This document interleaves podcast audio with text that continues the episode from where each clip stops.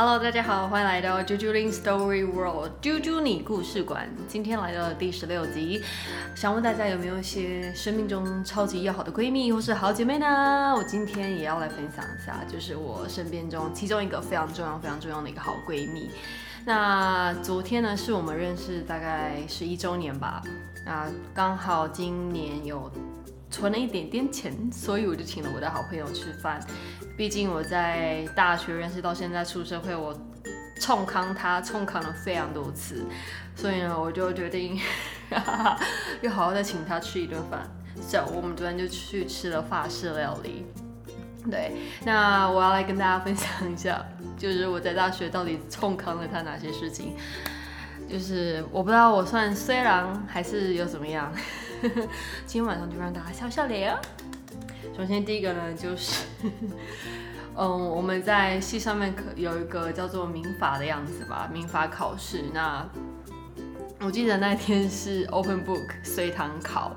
那我当时呢，因为我可能我的形象在老师眼里面就是乖宝宝，就是勇敢提问，然后很会做作业的人。然后我就在课堂考试写完之后，因为我真的不会写，我也不知道答案是多少，所以呢，我就看了我的闺蜜，我说：“哎，你借我抄一下。”她说：“哦，好啊。”然后结果她想说我可能只会抄一点点，殊不知我整段抄全抄。结果后来答案发下来之后呢，我的 分数很高，然后她的考卷上面就写了。呃，某某某同学，请你不要抄袭某某某同学的作业。然后朋我的闺蜜就很火大，因为闺蜜就说你到底干了什么好事？对，这是第一个很瞎。然后第二件事情就是，那有一年好像学校有发那个，呃，学校有演唱会。那在这个演唱会的时候，就是你大家不是都要先去抢位置嘛，就排队这样子。然后那个时候我记得非常深刻，好像是五点要开始准备进场。然后当时我在排队的队伍，然后我就看到满满的人，满满的人，然后绕着 S 型排队，想说完蛋了，完蛋了，我要冲，就是我们抢不进去了。然后就很急的 call 我的闺蜜，我就说快快，你快快跑过来。快爆满了，然后闺蜜就很认真的骑完摩托车停车好之后冲过来找我，跑跑跑跑跑跑进来，然后满我看着她满身大汗，然后结果结果大家就是照着按照着排队稳稳的进场，完全没有任何排不到的问题。后来我就被我朋友在白眼，然后呢？还有件事情就是，每次我们就是可能一个月会去吃一次好料，或者是大家生日的时候，大家会一起去庆祝。很奇怪，只要到我的生日的时候，那一天刚好那个店倒掉，要不然就是刚好没开等等，就是非常的衰。然后有一次我们就心血来潮，刚好去高雄工作，就去高雄找他的时候呢，他找了五间咖啡店，五间咖啡店不夸张，他就。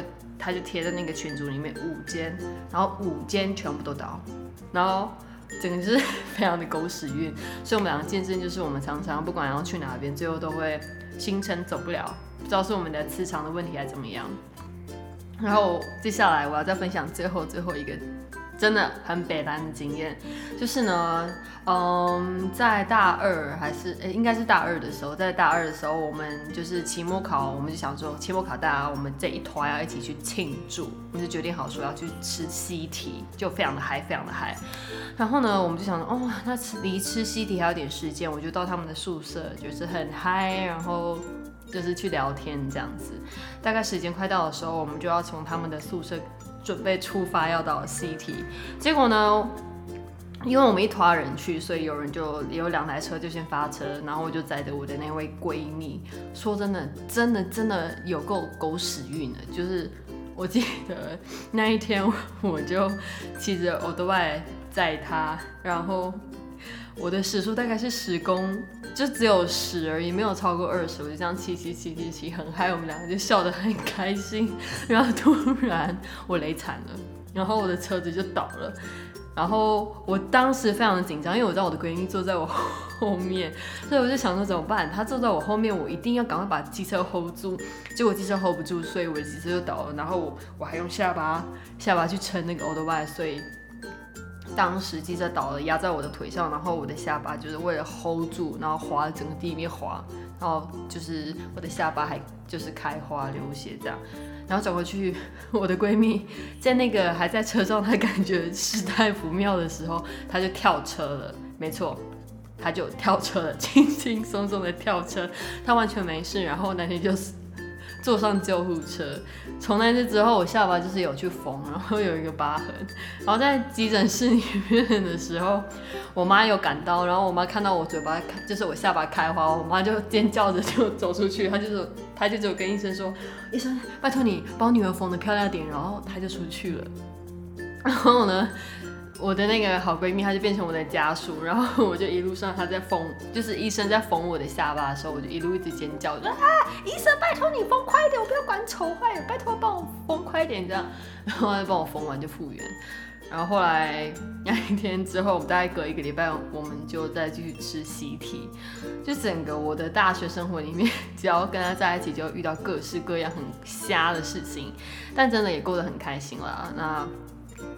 录完这一集，其实他本来也也在台中生活一小段时间，那现在也要回到高雄了，就是有点不舍，就是没有机会可以一起住在一起，好好的扛一阵子。那我也希望我的好朋友回到高雄之后呢，能有更好的发展。对，那今天分享了四个很瞎的故事，希望大家听得很开心，然后睡前不要有压力啦。我们下回见喽，拜拜。